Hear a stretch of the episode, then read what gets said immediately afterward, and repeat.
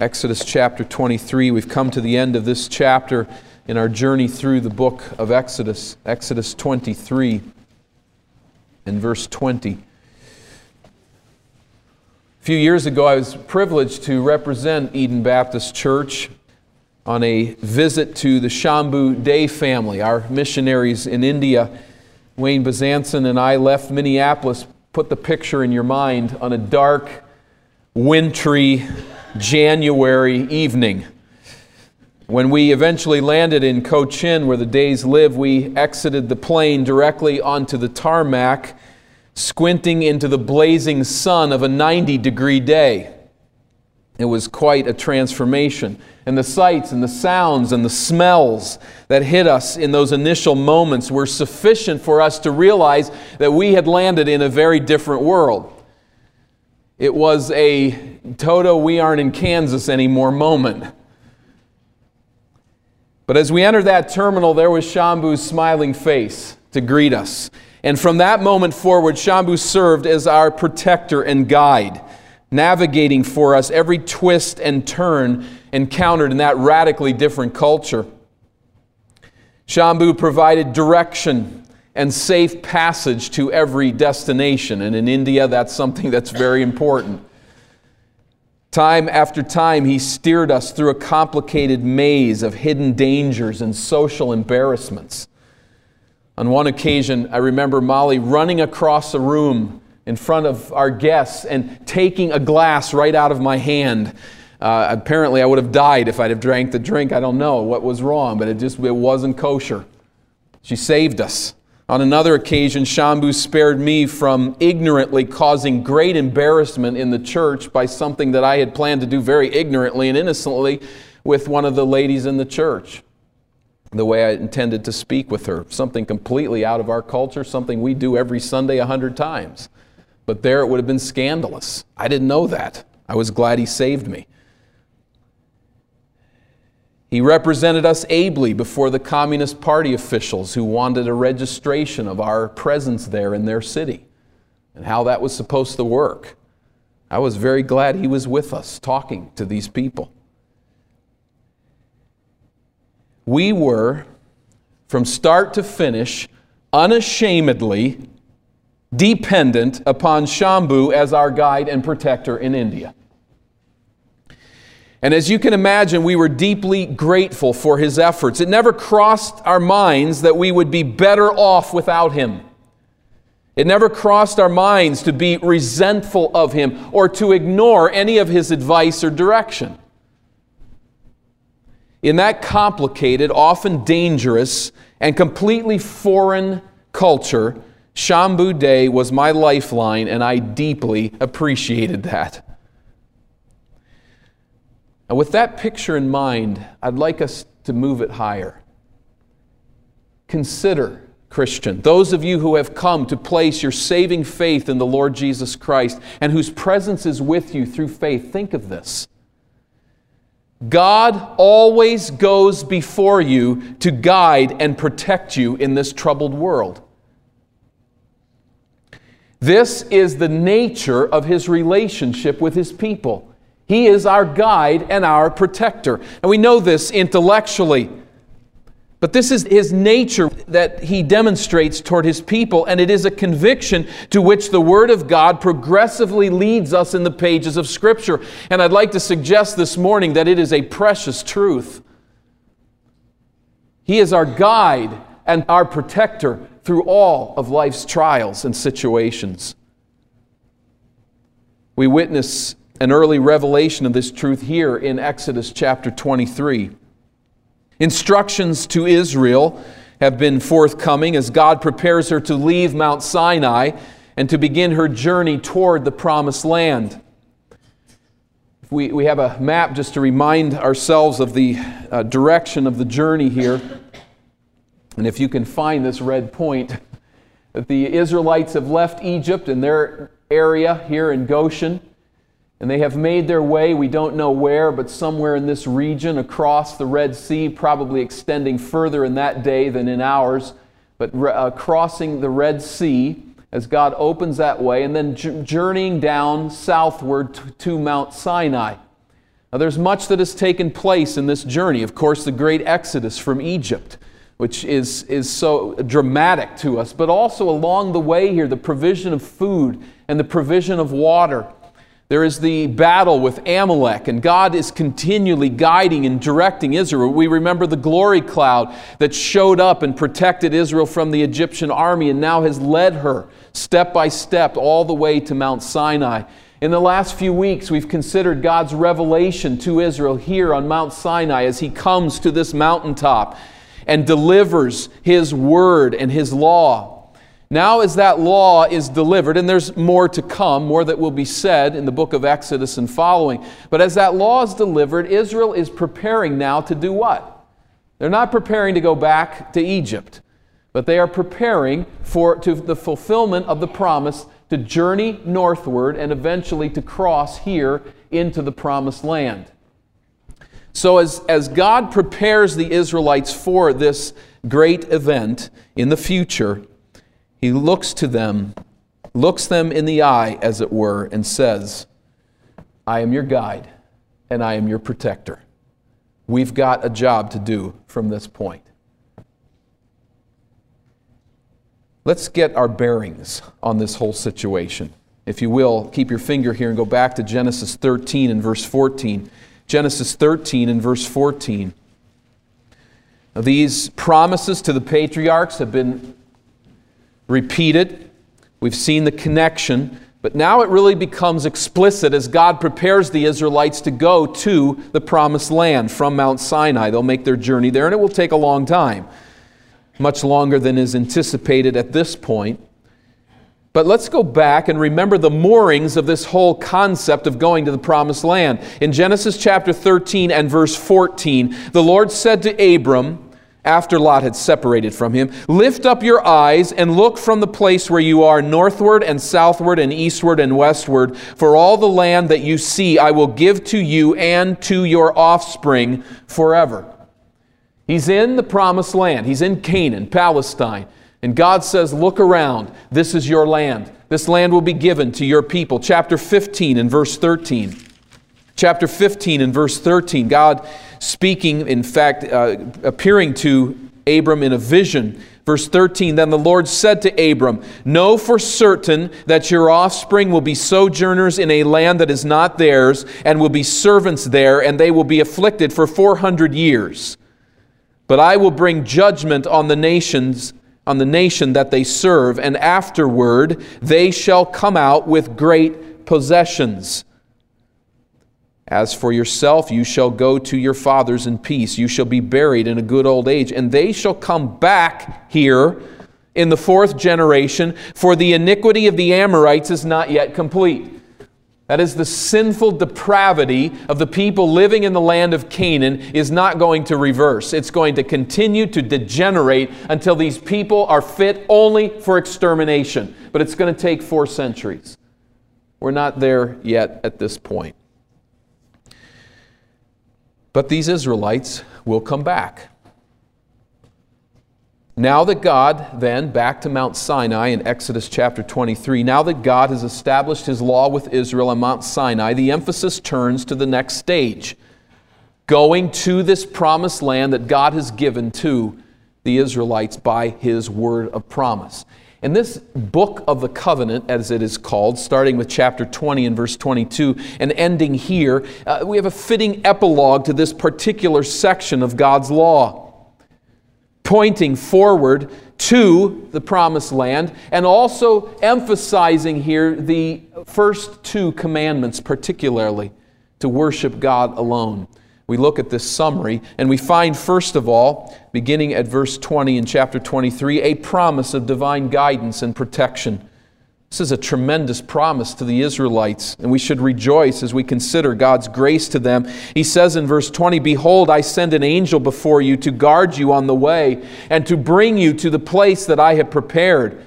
Pay careful attention to him and obey his voice. Do not rebel against him, for he will not pardon your transgression, for my name is in him. But if you carefully obey his voice and do all that I say, then I will be an enemy to your enemies and an adversary to your adversaries. Let's park there for a moment. Verse 20 God will send an angel in front of Israel to protect and to direct her. This angel will lead Israel to the promised land and will protect her from enemies who will assuredly resist Israel, already have, and will continue to do so. In verse 21, we find that the angel's mission is personal, it is relational. Therefore, Israel is to do what? Verse 21 to obey his voice, not to rebel against him. This angel is to be revered, his word obeyed, and his authority honored. Israel is warned that this angel has authority to pardon sin, but will not do so. He will not pardon your transgression. Sinners will be held accountable for rebelling against this angel. On the other hand, verse 22, obedience to this angel results in the activation of God's resistance against Israel's enemies. He's on your side. He's leading you in. He's doing my work. By the way, remember an angel, the idea is messenger, one sent from God with a particular mission. Now we've got to ask here. I think anyone would ask. In the original context, in our context, who is this angel? Some have suggested that this angel is the glory cloud that has been leading the Israelites. The simple problem, I think, with that is that an angel is a created being and a cloud is an inanimate object. A cloud may shroud an angel, but a cloud is not an angel. I will send my angel before you. Some have said it's Moses. Moses is the messenger.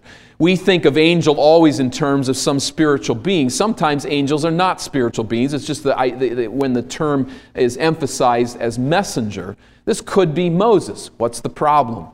Moses never led the Israelites into the promised land. Verse 23 indicates that this angel will do just that and will be involved in the extermination, in the displacement of those who are dwelling in the land as they receive God's punishment. Now, some would say, well, then maybe it's Joshua. And there's some interest in that. Yahweh saves Joshua.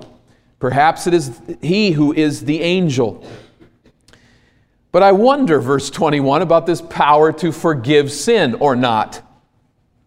Is that very fitting to a man such as Joshua? Only God forgives sin. And this word, his word, is equated with God's word. Joshua certainly did speak for God, but did he speak for God in this way, that their word is equated? Some have argued that it's a, just a poetic way of speaking of God's activity. Forget the angel idea. It's just a, it's a figure of speech just saying that God will lead you. But again, then I ask the question well, what about this phrase? I send an angel before you. Pay careful attention to him. Doesn't sound like very normal speech when you're just speaking figuratively about your action the moving back and forth between I and Him. If you're going to speak figuratively, leave it all with Him. But this moving back and forth between I and Him brings to our thoughts this angel is unique. Who is this angel? Well, I think as we take on an inductive analysis of it, we can see that this angel is distinct from God, right? I send my angel before you. Pay careful attention to him. God is talking to the Israelites and saying, This angel over there. There's a distinction between the angel and God. It would be easier to accept that this is a poetic reference to God's activity if God did not keep mixing indirect personal references. He will not pardon your transgression, for my name is in him. Obey his voice and do all that I say. In fact, in Exodus chapter 33, I think this is the clincher. We won't need necessarily to turn there, but in the first verses of Exodus chapter 33, God proposes to send his angel to lead Israel into the promised land, but says, I'm not going with you.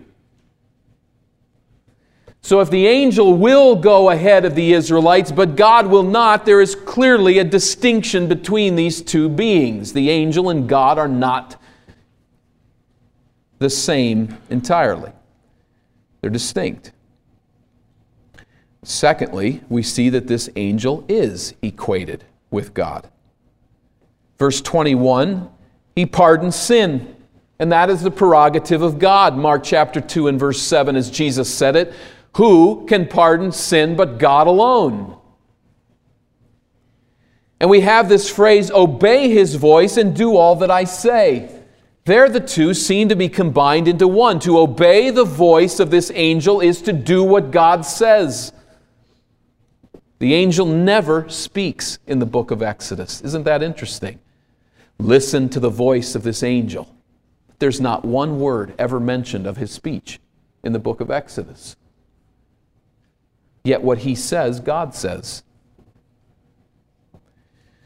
My name, in fact, is in him. Now, when we come to the, the Hebrew idea of name, we're talking there, of course, not just designation, but we're talking their character and attributes and essence. My name is in him. This angel expresses the very essence of God. So we have one who is equated with God, yet distinct from God. And I think as we put the Bible together, and seek out the truth of His Word, this can only be one person. This can only be one entity, and that is the pre incarnate Christ. And there are those who have argued to, that, argued to that end and believe that this is the case. I think if we're honest with the text, there's many who have an agenda not to say that. I'm not saying that everyone who takes a different view is somehow seeking to undermine the deity of Christ. But I think it is fair with the text as we look at these ideas that this is the pre incarnate Christ. The Yahweh saves one who leads the children of Israel in the wilderness. We find this idea very fitting to passages such as Hebrews chapter 1 and verse 3. Jesus is, that text says, the exact imprint of the nature of God. Or in John chapter 1, the Word became flesh and tabernacled among us, and that Word was with God, and that Word was God. The Word distinctive from God, yet the Word equated with God. This is an angel who is God, yet distinct from Him. We have here, I think, the seeds of the triune being of God here in this, buried in this text. But as we think of Jesus leading the Israelites in this unique sense, we have to ask the question, I think, in verse 21 further why no pardon? Go to chapter 34, if you will, Exodus 34 and verse 6. Exodus 34 and verse 6.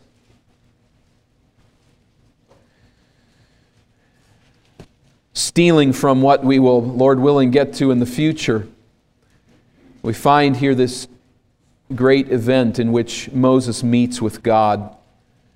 In 34 6, it reads, The Lord passed before him and proclaimed, The Lord, the Lord, a God, merciful and gracious, slow to anger and abounding in steadfast love and faithfulness, keeping steadfast love for thousands, forgiving iniquity and transgression and sin, but who will by no means clear the guilty, visiting the iniquity of the fathers on the children and the children's children to the third and fourth generation.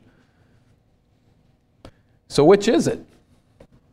Does he pardon or does he not pardon? Perhaps in Exodus chapter 23, we're to understand this he will not pardon as a hyperbole. That is, God does not cover every eventuality, but stresses the seriousness of the situation. He will not pardon sin. Uh, a parent may say to child, This is the rule, and there are no if, ands, or buts about it. Now, is that a promise that the child will never be forgiven if there's disobedience? Not necessarily, but that's not mo- what mom or dad wants to talk about right now. Right now, the issue is there's no leniency, there's no room for escape. And that seems perhaps to be the idea here. Another alternative would be that the angel will not, will not unjustly pardon. He will not sweep sin under the carpet. But this issue lies there in tension in the Old Testament. We have this God who pardons and this God who doesn't pardon. How do we read this? How do we understand that this God who is merciful, and yet this God who demands justice for every sin?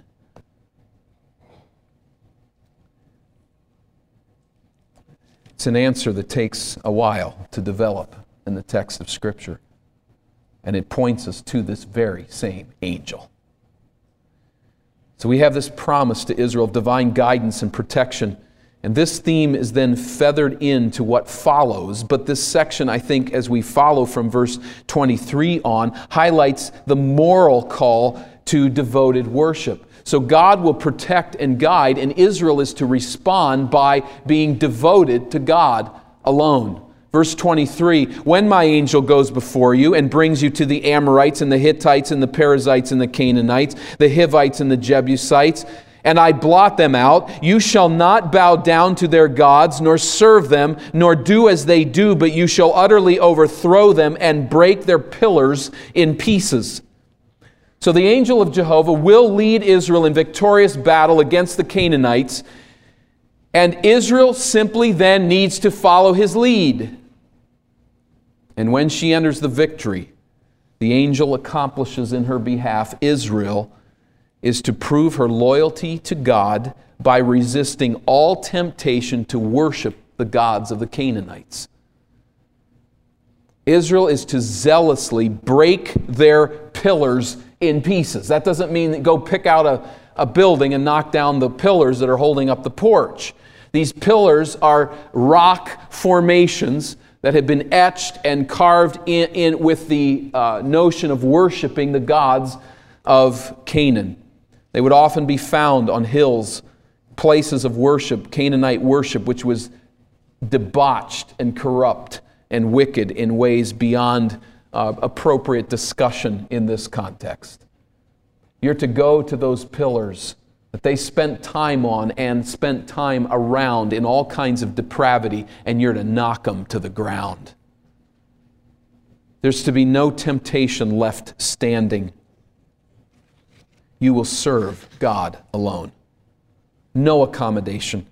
Verse 25 You shall serve the Lord your God, and he will bless your bread and your water, and I will take sickness away from among you. None shall miscarry or be barren in your land. I will fulfill the number of your days. Certainly, again, somewhat hyperbole, that is, in general terms, not to say that no woman would ever miscarry in the rest of the future of Israel. On the other hand, the situation never developed. Israel did fall in disobedience to this very word of God. But the idea here is of fertility. Do you see that in verses 25 and 26? Why is that? Think of the Canaanite context.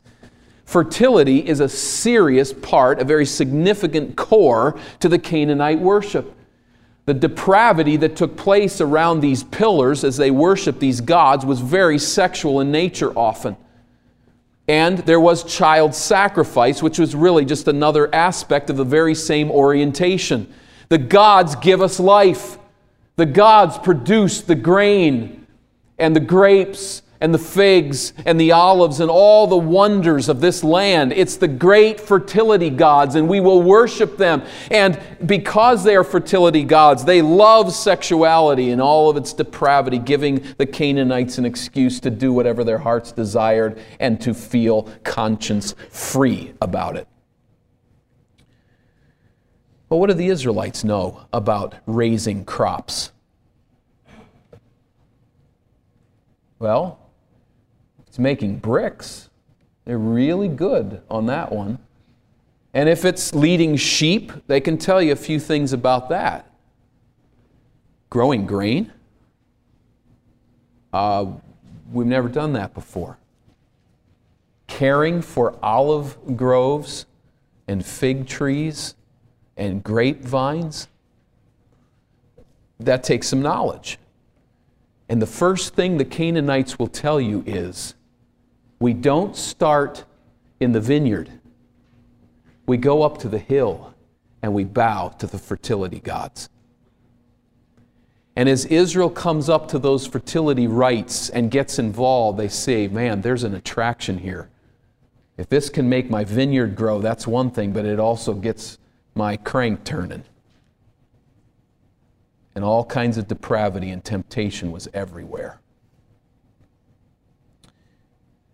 I want you to go into that land, and in devotion to me, I want you to destroy every pillar. I alone am God, and I will allow your women to bear children, and I will allow your food to grow, and I will bring rain, and I will purify your waters so that you can drink and live. I am your God, and I will give you all goodness. Don't bow at the throne of the pagans. Verse 27, I will send my terror before you, and I will throw into confusion all the people against whom you shall come, and I will make all your enemies turn their backs to you. And I will send hornets before you, which shall drive out the Hivites and the Canaanites and the Hittites from before you. My terror will go before you. Remember Rahab, Joshua 2 9 through 11? We are petrified to know that the Israelites have arrived. Remember the song of Moses, Exodus 15, where it speaks of the people melting away this is God's presence going before the Israelites and spreading this terror among these who have rebelled for so long against Him as He seeks to drive them out in just punishment. In verse 28, there's this reference to hornets. This is, I think, likely a figure of speech. Now, it's no problem if God raised up hornets to drive people out. That may well have taken place, but probably a figure of speech. I understand on the, by some authors that uh, this is true in the Arab world to this day, that speaking of hornets driving one out is a figure, a picture of panic and terror. It's not too hard to paint the picture, is it? You got a whole bunch of hornets coming at you. The one thing you do is run, and you're scared uh, as to what this might mean. That's perhaps the idea that God will go before and drive them out as with hornets, that He will send panic. If it's literal, that's fine. It's the same idea, but they will run away from God. Verse 29 I will not drive them out from before you in one year, lest the land become desolate and the wild beasts multiply against you. Little by little I will drive them out from before you until you have increased and possessed the land. Interesting point, isn't it? God's thought this all through. If everybody just leaves, the Israelites do not have enough people to populate the land, and the wild animals would take over sections of the promised land and cause all kinds of trouble. So God orchestrates precisely in His providence how Israel will carry on this military endeavor, progressing. It will progress at a rate that will permit her to drive out the Canaanites bit by bit. Verse 31 And I will set your border from the Red Sea to the Sea of the Philistines, that's the Mediterranean Sea, and from the wilderness to the Euphrates, that is up to the north of Israel. The Euphrates bends over the north of Israel, and your borders will extend there. For I will give the inhabitants of the land into your hand, and you shall drive them out before you. So, this is God's promise and Israel's commission all at once. These borders were probably never fully realized, even during the reign of Solomon and David. There's some conjecture as to exactly where the northern border, particularly, should be drawn, but probably never realized. It's my own opinion that they will be in fulfillment of this promise. Others say that it is long past, that Israel just never realized that promise because of her failure. I don't think there's a lot at stake there, but God as God begins to open up the land for her, Israel is to remember that this is the land that God has given her. And He's marked out the borders. And she is to remember something else. Verse 32 You shall make no covenant with them and their gods. Never forget this. As you go in, you go in as a distinctive people and you are not sucked into their worship. There's to be no negotiating for peace as she conquers the Canaanites. God intends, Genesis 15 13, to judge them. And because he is zealous for Israel's purity and devotion, he calls her to judge them as well. The reason for this approach is spelled out further in the next verse, verse 33 They shall not dwell in your land, lest they make you sin against me. For if you serve their gods, it will surely be a snare to you. We hear the word of our loving Father here, don't we? Every command that He gives, every line that He draws is always for our good. It's not always that way with human parents, is it? They don't always get it right. But when God draws a line, it is for the love of your soul that He draws that line. He loves you, and thus He guides and directs you, wanting your joy and your fulfillment in Him. There will be no other gods. I'm not coming with you into Canaan to join them. I'm coming with you to judge them. There will be no worship but the worship of God alone. With uncompromising devotion, they should respond to this guidance. Now, when we think of guidance and protection in the human realm, we appreciate someone who provides that for us in this troubled world. When we have difficulty negotiating something, it's always nice to lean on someone that you know loves you and can be trusted to get you through it. How much more should we appreciate that this is how God relates to his people today? He's the same God. He could write the script however he chose to write it. He could relate to us however he chooses to relate to us. I say that in one sense of the term. On the other sense, this is his nature to love. And so he will, in his very essence, always guide and protect his people. He's always out there walking before us. This is a key theme in Exodus, and uh, we will hear this theme repeated, Lord willing, in the weeks to come over and over again because it finds itself in the text. It continues to work itself out that God is with his people.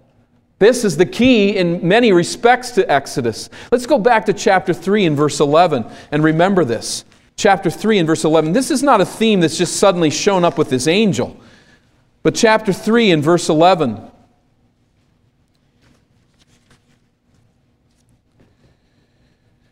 Moses said to God as he meets him in the desert at the burning bush, Who am I that I should go to Pharaoh and bring the children of Israel out of Egypt? What is God's word of comfort to Moses? He said, But I will be with you.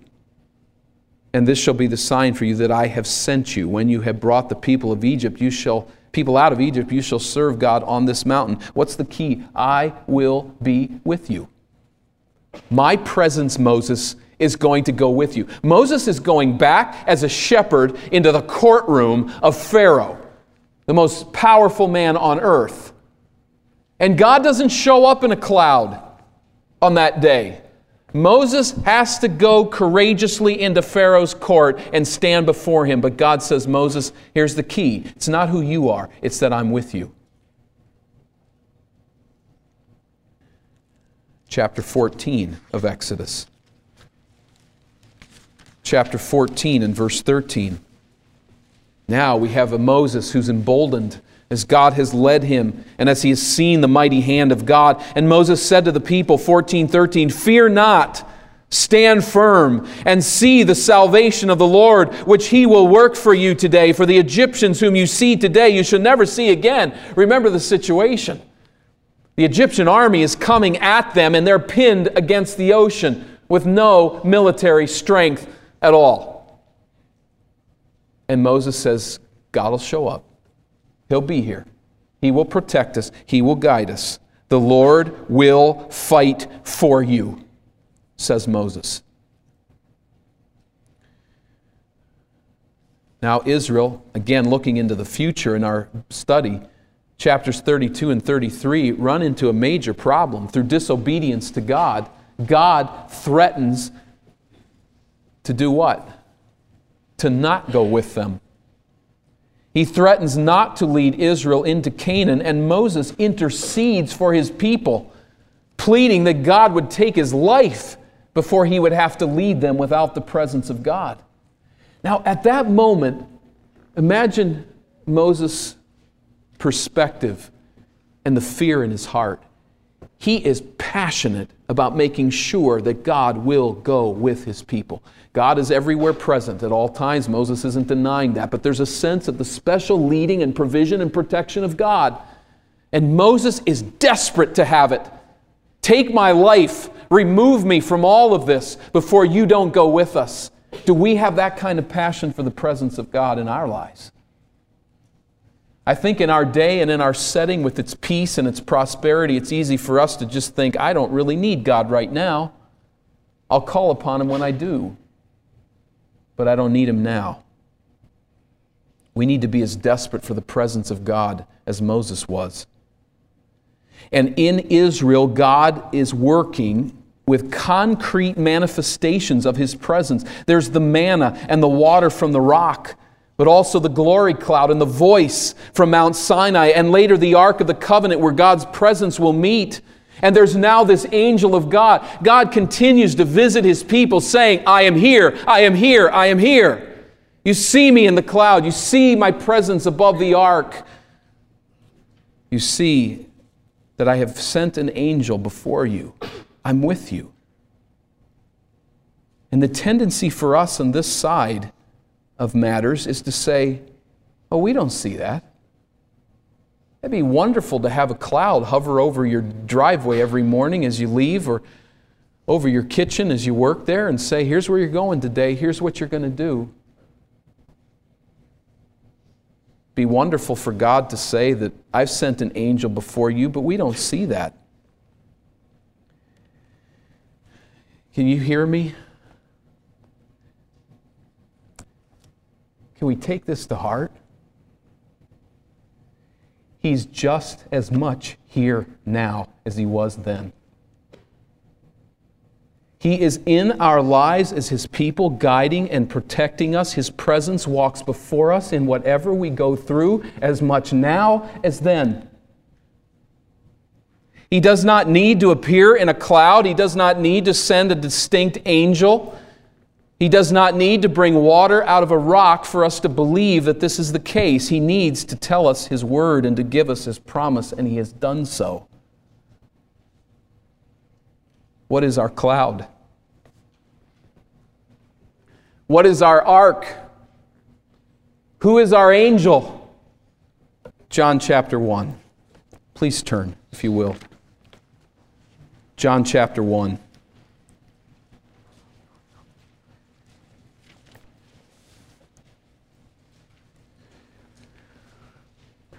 In the beginning was the Word, and the Word was with God. Distinction. And the Word was God. Equality. He was in the beginning with God. Verse 14, and this word became flesh and dwelt among us, and we have seen his glory. Glory is of the only Son from the Father, full of grace and truth. This word that is eternal with God in the heavenlies becomes flesh and tabernacles among us.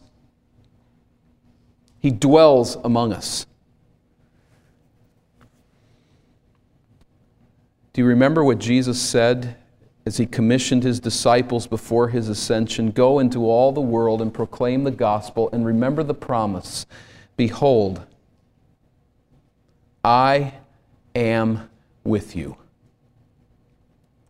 Jesus goes before in protection and guidance, in direction he goes before us into a hostile world where the gospel of Christ is proclaimed into the teeth of satanic oppression. I am with you, he says. In Hebrews 11 and verse 1, we are told that faith is the conviction of things that are not seen. And in that same book, chapter 13 and verse 5, he says, I will never leave you or forsake you. so that we may confidently say, The Lord is my helper. I will not fear. What can man do to me? Well, man can do a lot to us. And death can do a lot to us. And yet, there is this persistent theme through the pages of the New Testament that in the resurrection of the Lord Jesus Christ, we can say, Where, O oh, death, is your sting? troubled world with many trials and temptations in our battle against the spirit realm. We stand in this world, but we're secured behind the shield of faith. And our confidence is that Jesus is actively guiding and protecting us every step of the way. Do you remember John 10? As perhaps we struggle in our faith to see it, to acknowledge it, to know it, to want it. Do you remember John 10? Jesus says, I'm not a hireling shepherd. I am the good shepherd. And the good shepherd lays down his life for the sheep. He will protect and he will guide us through every attack and storm. We see the cloud and the angel, so to speak. We see the concrete presence of God in the face of Jesus. And that presence is mediated to us on this side of the cross by the Holy Spirit who dwells within us. 1 Corinthians 6 and verse 19. Like Israel, what gets in the way in all of this is not that God's not there what gets in the way is that we, in our selfishness and disobedience and fear of the people we're called to reach with the gospel, do not always like where God takes us. But the Spirit led Jesus into the wilderness to be tempted, and the Spirit led Jesus to the cross because there's a great story that's being written a great victory that is being won over sin and death. It has been won by Jesus Christ, but it is being won in the trenches of daily life in a fallen world. And in that fallen world, God never forsakes his people. The shepherd always leads and guides, he is always there. In this environment of spiritual warfare, with the lost of this world, with the dangers that surround us, we must remember Jesus' word I will be there. You know, as we were protected by the days in India, all we were asked to do was to trust His care. That did not mean that there was no danger. What it meant was that there was security in danger. There was a confidence. Or I think of the illustration of a scuba diver who puts on the oxygen tank and the hose into his mouth. That is his lifeline. And so it is with the Spirit of God dwelling within us, mediating to us the presence of Jesus Christ, convicting of sin and guiding and leading us to do what God desires for us to do. There is a lifeline there. His presence is with us. I will never leave you or forsake you. I am with you always, says Jesus. And so, whether it's entrance into Canaan, or let me back up and say entrance into Pharaoh's court, or entrance into Canaan against those who are prepared in city states to defend, or if it is an assault against the kingdom of Satan today, the end of the story is God's presence with us. Where does Genesis start? God walks in the garden with Adam and Eve. He was there, He was with His people. And where does it end? One more verse, passage, if you'll turn to Revelation 21. This is where it ends.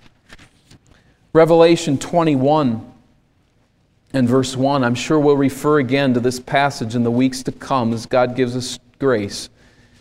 Revelation 21 and verse 1. Then I saw a new heaven and a new earth, for the first heaven and the first earth had passed away, and the sea was no more.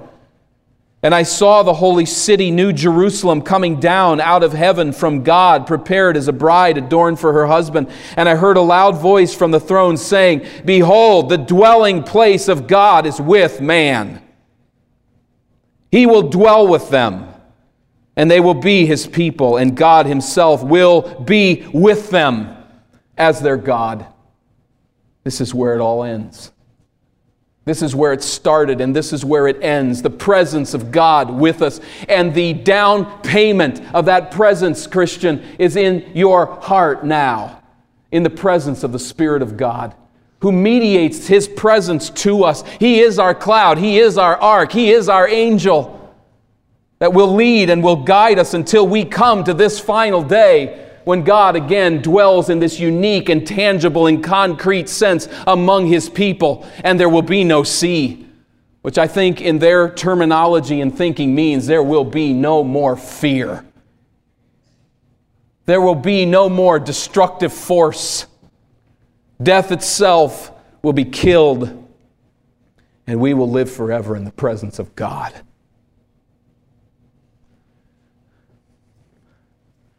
I know. I've been praying this morning and saying to God, I know I can't deliver this sermon. I can't make it stick like it should. But if the Spirit of God is working within your heart to teach in a way that only He can teach, can you hear of the guidance and the protection and the mercy of God to take us through all of life's sorrows and trials and difficulties and challenges? And then to go out of here and worship at the throne of another God?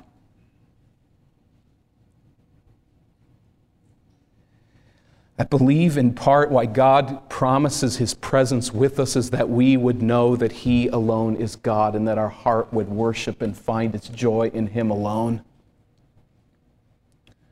How wicked for us to idolize self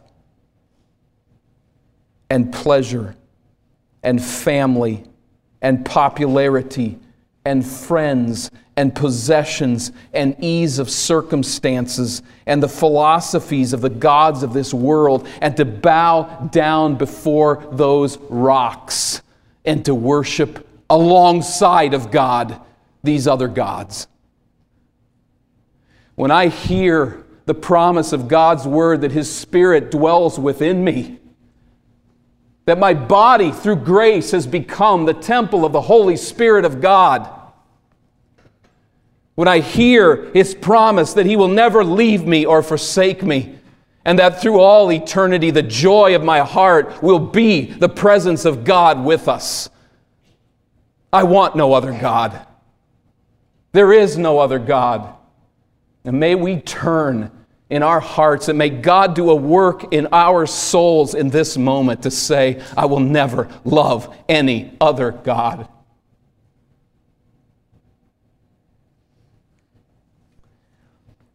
For Christ alone is Lord, and Christ alone is joy. Drink it and turn your back on every false idol. By the grace of God, we will and be purified by the presence of God in our lives. Let's bow for prayer.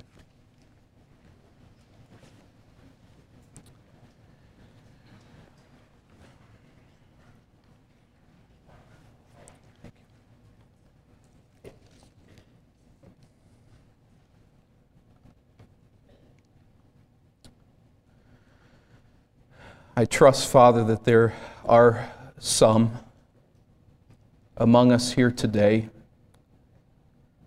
who, with me, will be asking the question how could we ever worship anyone else? How could we possibly be so attracted to the sin and the temptation and be so overwhelmed by the fear of this world and Satan's ways? I pray that there's some among us, at least, who are alive and who are saying this with all of their heart and are pleading that you'd purify them and change them. God, I pray this prayer for my own soul. Transform us by your presence. God, if there's any among us here who is worshiping at another throne and has never come to know Jesus Christ as Savior, I pray, God, that you would work in that heart and teach them of the severity of God. That He is a God who does not wipe off sin from our account. That He holds us to account, that He is our judge but teach them also, Father, that He does wipe sin from the account of those who trust Him in faith, who embrace the death and the resurrection of Jesus Christ as taking place in their stead, and who trust that message I pray that you would open blind eyes to see this truth of anyone who knows you not as Savior. Father, that you would help them to see that you alone are God and that every other God of attraction is nothing but poison. And I pray for those of us who know you, Father, that we would go from this place with blazing hearts, thankful that though this life is filled with its trials, and there is much to fear on the face of things, I pray that we, like Moses into Pharaoh's court, like the Israelites into Canaan, would walk into this world with utter confidence that Jesus is our shepherd and that He will never leave our side. He'll never run. God, may this truth purify us. I plead for your people, for this church, praising you for your love for each one, and asking, dear God, that by your mercy we would be purified. Work in our hearts, I pray, through Christ. Amen.